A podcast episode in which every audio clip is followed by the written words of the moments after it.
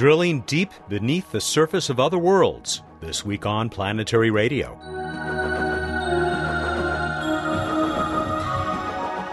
Welcome to the travel show that takes you to the final frontier. I'm Matt Kaplan of the Planetary Society. We have barely scratched the surface of Mars, and I mean that literally. As on our own planet, we're going to have to go down deeper, much deeper, to solve some of the red planet's greatest mysteries. Chris Zacny of Honeybee Robotics will tell us about a promising, though still very young technology that might allow a robot to bring up ice cores that have been buried under hundreds of meters. Bill Nye will join us from the road. He'll tell us about some of the otherworldly elements of his brand new book, Undeniable. And out at the other end of the show waits Bruce Betts with this week's What's Up, including your chance to ask the universe to say cheese. When I spoke to Emily on November 10th, she was already in Germany, where the European Space Agency was preparing to launch the Philae lander from Rosetta down to Comet 67P Churyumov-Gerasimenko. Emily, you've just finished a press conference there in uh, Darmstadt. Uh, tell us, what's the latest on Rosetta? Well, the latest is that the Philae lander is ready for its landing early Wednesday morning. Let me ask a dumb question. Why is this so exciting and so significant? Well, it's a big deal, Matt, because we've never attempted landing on a comet before. So it's it's a big deal and it's very scary. You know, it's going to be very difficult for this landing to succeed, but they're as ready as they're ever going to be, and um, the landing will happen, for better or for worse, early on Wednesday morning. You provided a nice preview of this in a November 5th blog entry that happens to include something that I'm very glad to see ESA has done. It's a cartoon leading up to this this historic landing landing. You know, ESA has really done a spectacular job with uh, their blog entries and with social media in preparation for this landing. They have all kinds of information out there in all kinds of different formats for all kinds of different viewers. So the cartoon is wonderful for anyone to get an overview of what the journey has been to get Philae here. And by the same token, they've put out incredibly detailed timelines, which is another thing that you'll find in my blog entry. Can you say something about uh, this spot that has been chosen for uh, Philae to touch down on? It's probably the best spot they could have picked, but it's still fairly scary looking. It's a spot on the smaller end of the comet. It's relatively flat with relatively few boulders, but I'm emphasizing relative because it still has steep scarps, it still has large boulders, and Philae has no steering. It's basically in free fall as it drops down to the surface, so there's no controlling where the lander lands. Hopefully, it will land on a flatter spot and not on a boulder and tip over explain to us where you are now and, and why it is that you're being uh, you're not raising your voice very much. well, of course, I'm in the press room. People are gathering from all over the world here to watch this really historic event, this attempt at landing on a comet. I love actually getting together with all of the media. Uh, we're old friends from many of these events from the past, and whatever happens, it's it's going to be terrifying. It it may turn out well, it may not, but uh, we'll all be in it and watching it together. One last question. How soon after this landing will we uh, know whether it's been successful or not? We should know fairly soon if it's been successful. Uh, if it hasn't, um, it may take a while to learn. You know, the the first indication that something doesn't go well is loss of contact with a spacecraft, and that's happened enough times in the past to make me worried. And sometimes they manage to get contact back. So we'll know very quickly if things are successful. All you have to do is watch the feed from ESA mission operations and look for people cheering.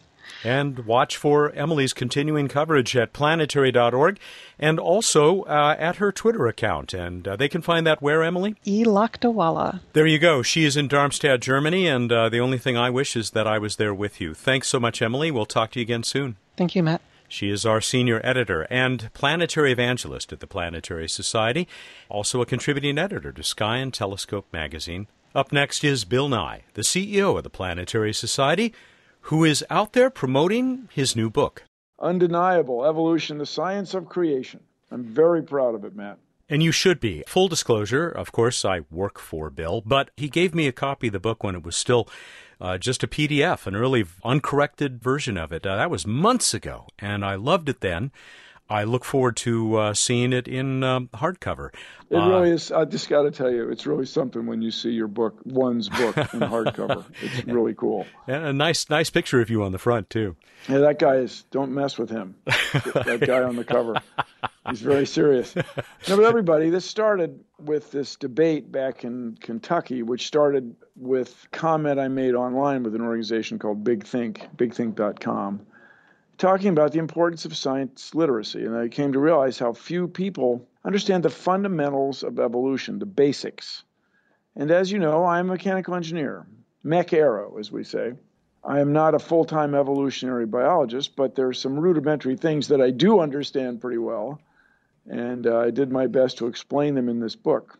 And along with that, Matt, you read it. I go on to a nice digression about uh, the possibility of a second genesis of life and what it would be like to find life on another world. Perhaps finding life on this world that may have originated someplace else and it's literally under our noses or under our feet, and we just haven't gone looking for it because we haven't figured out how to ask the right evolutionary biological questions.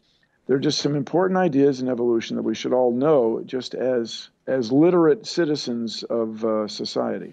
Do you actually, as I thought I remembered, say something about you know the universe really is more than twelve thousand light years wide? You'd have to have a way for the speed of light not to be the speed of light.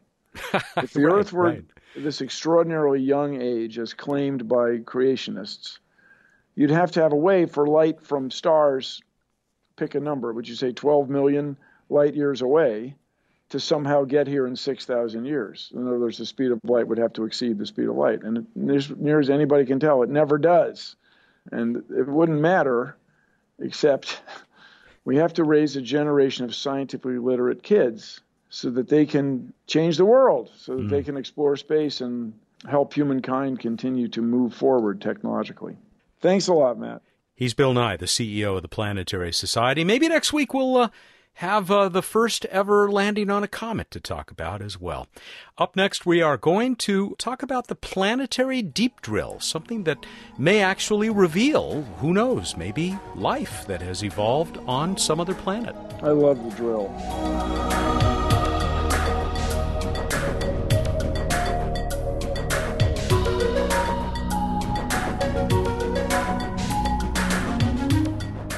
Chris Zacny is Vice President and Director of the Exploration Technology Group at Honeybee Robotics, which describes itself as possibly the coolest robotics company you've never heard of.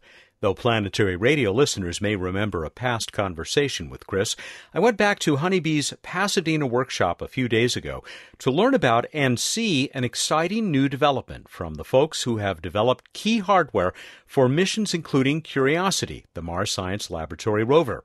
If Planetary Deep Drill works as planned, it might someday give us access to places we have never visited, like the interior of Mars or perhaps an ice world like Europa or Titan. Chris, it's been a long time. Welcome back to Planetary Radio. Thank you. Last time we were talking about PlanetVac. I'm looking for a picture of it here in your conference room. I don't see it specifically, but there at least is a sample return rocket taking off from Mars.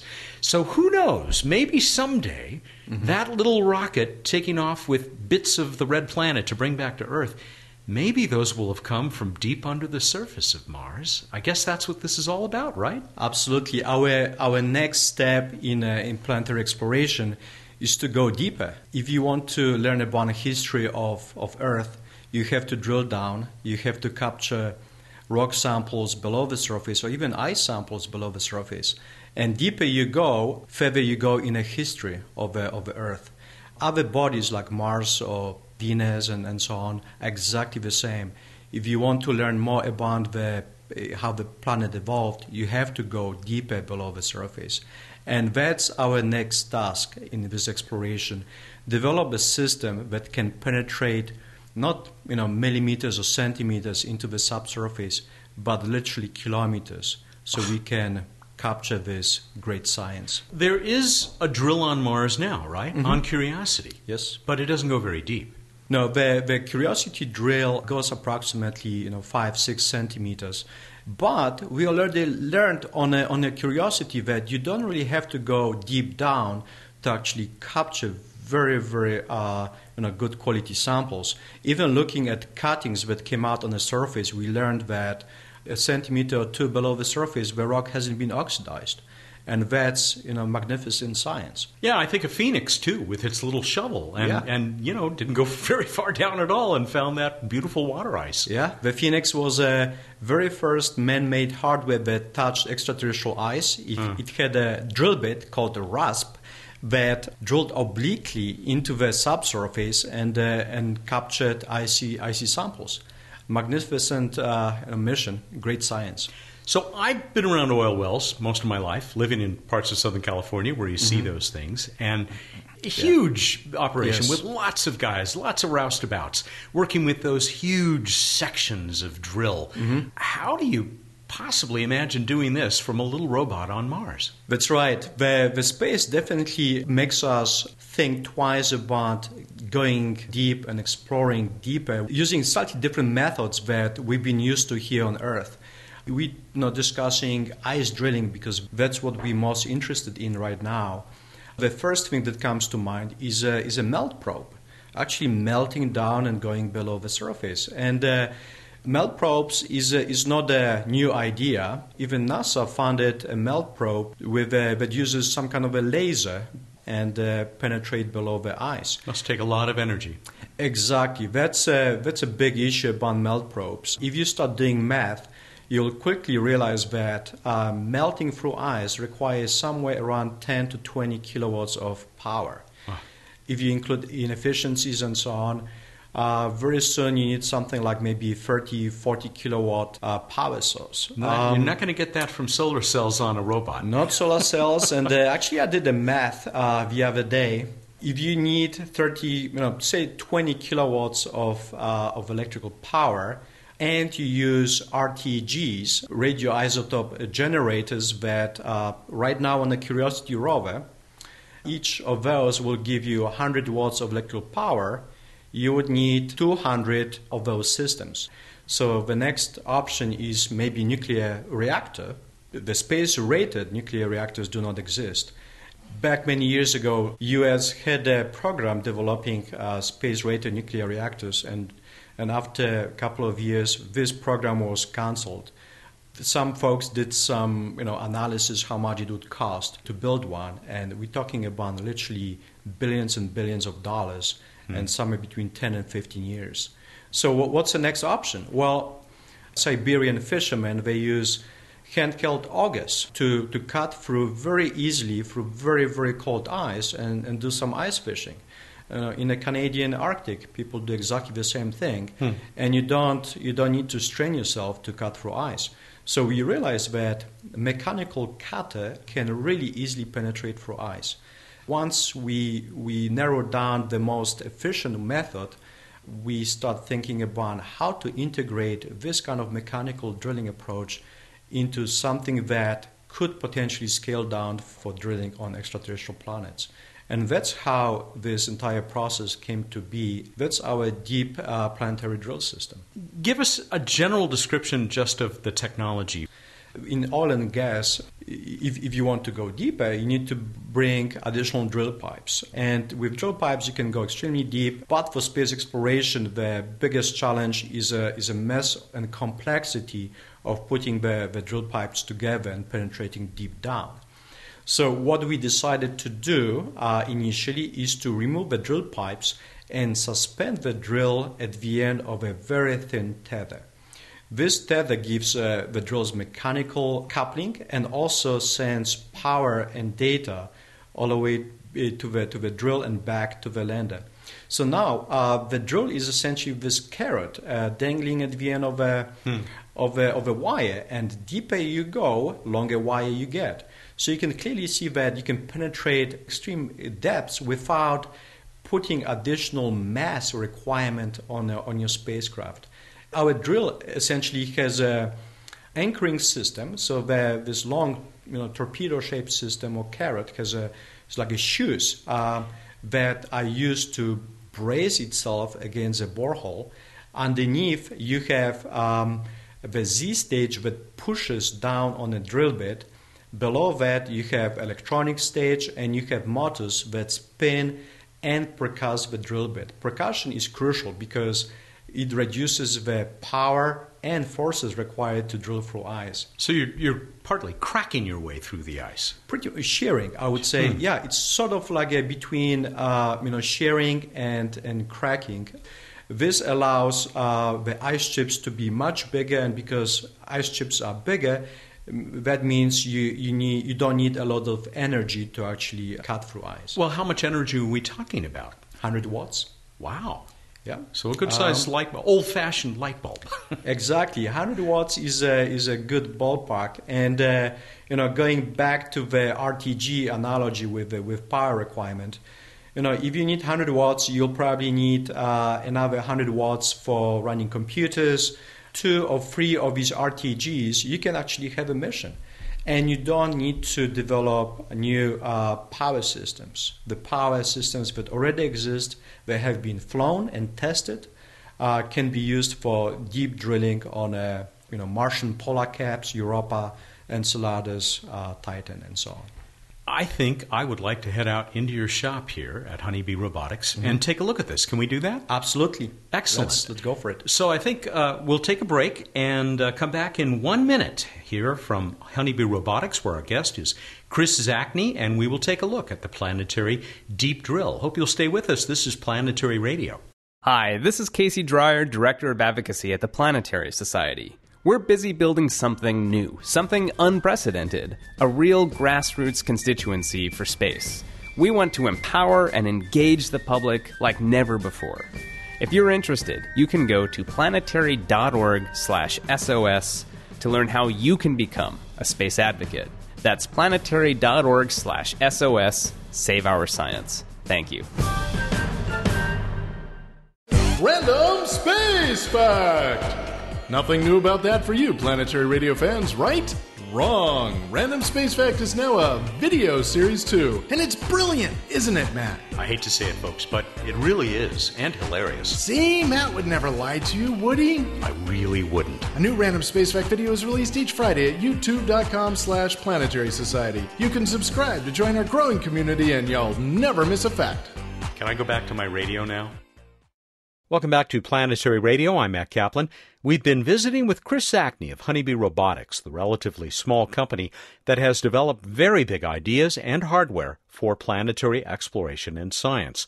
I had just finished talking with Chris in Honeybee's conference room. Now it was time to go into the shop for a look at a prototype of Planetary Deep Drill, an innovative drill that is designed to be lowered by a tether as it chews through dirt and ice periodically pausing to lift precious samples to the surface of whatever world it has visited.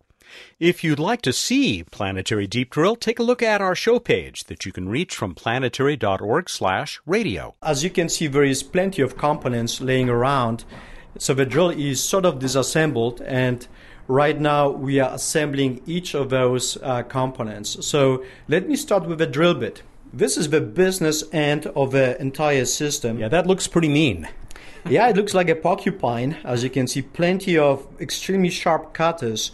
Although entire bit looks like it was put in a chaos, very random, uh, there, there has been quite a bit of thought that was put into it. Now the cutters are staggered.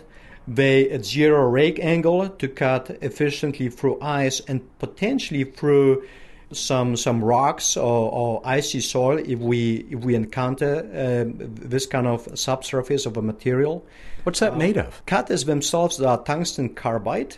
You're dig- digging down. You're going down a long ways, but as you go, you've got all that debris that you're breaking up, the ice and maybe bits of rock. How are those tailings coming up out of the borehole? That, that's a great question, and uh, very often pulling material out or getting rid of it is, is more difficult than, than cutting through, through the rock or ice. Mm. So in our case, this is a very first iteration of a, of a drill.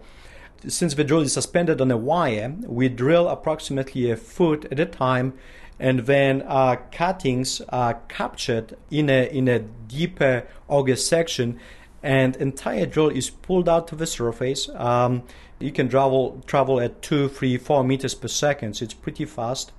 You dump the cuttings into the uh, into a container, and then you lower the drill back in a hole.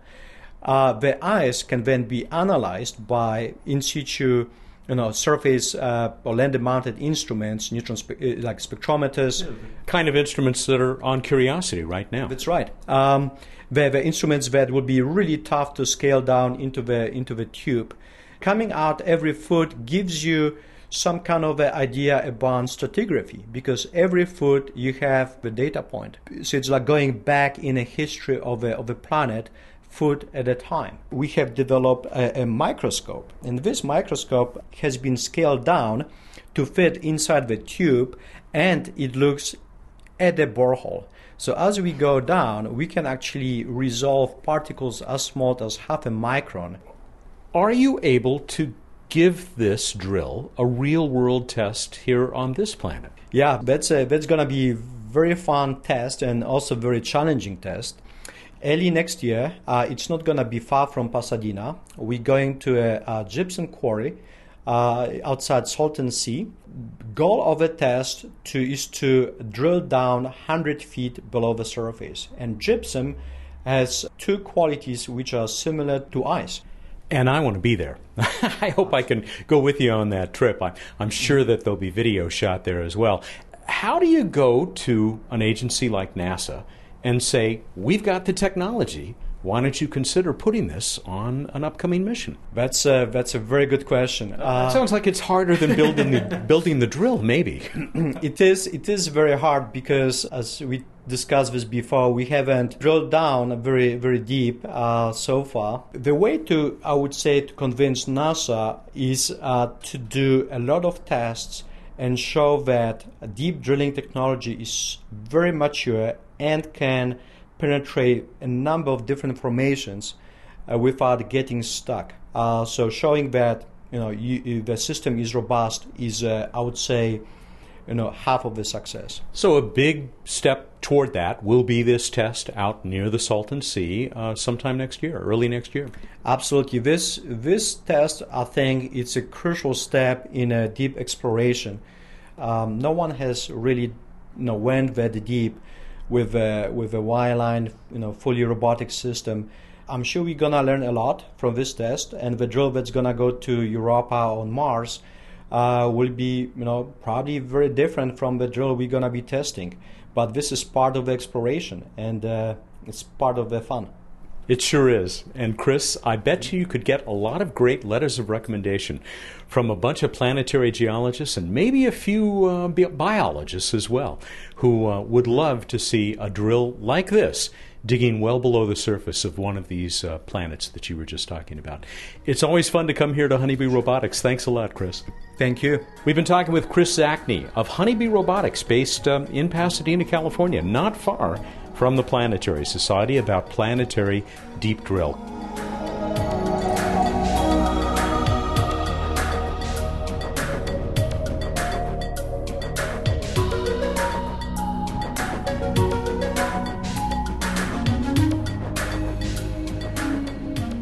Bruce Betts is on the line. He is the Director of Science and Technology for the Planetary Society, and he's here to tell us about the night sky and lots of other stuff. Welcome back. Thank you. Good to be back. We'll dive right in. What's up? Well, if you check in the next few days, you can still catch Mercury low in the eastern horizon in the pre dawn. And in the middle of the night, Jupiter's coming up looking super bright, high in the south in the pre dawn, and Mars low in the southwest in the early evening looking reddish. Moving on to this week in space history, it was this week in 1969 that Apollo 12 launched, the second moon landing of humans. And two years later this week, Mariner 9 became the first Mars orbiter. Was it Mariner 9 that started to show us that this planet actually was a good deal more interesting than Mariner 4 and others had led us to believe? It was indeed. Uh, Mariner 4, 6, and 7 all were flyby missions, but they all happened to fly by the southern highlands, which, depending on where you look, look very lunar like. So people started to think that Mars was really heavily impact cratered, really old, and uh, not any exotic geology. And then Mariner 9 got there in the middle of a dust storm, and as the dust cleared, they saw giant volcanoes and Valles Marineris, and suddenly this very complex, rich geologic history of Mars. They named Valles Marineris after Mariner 9. Not bad. On to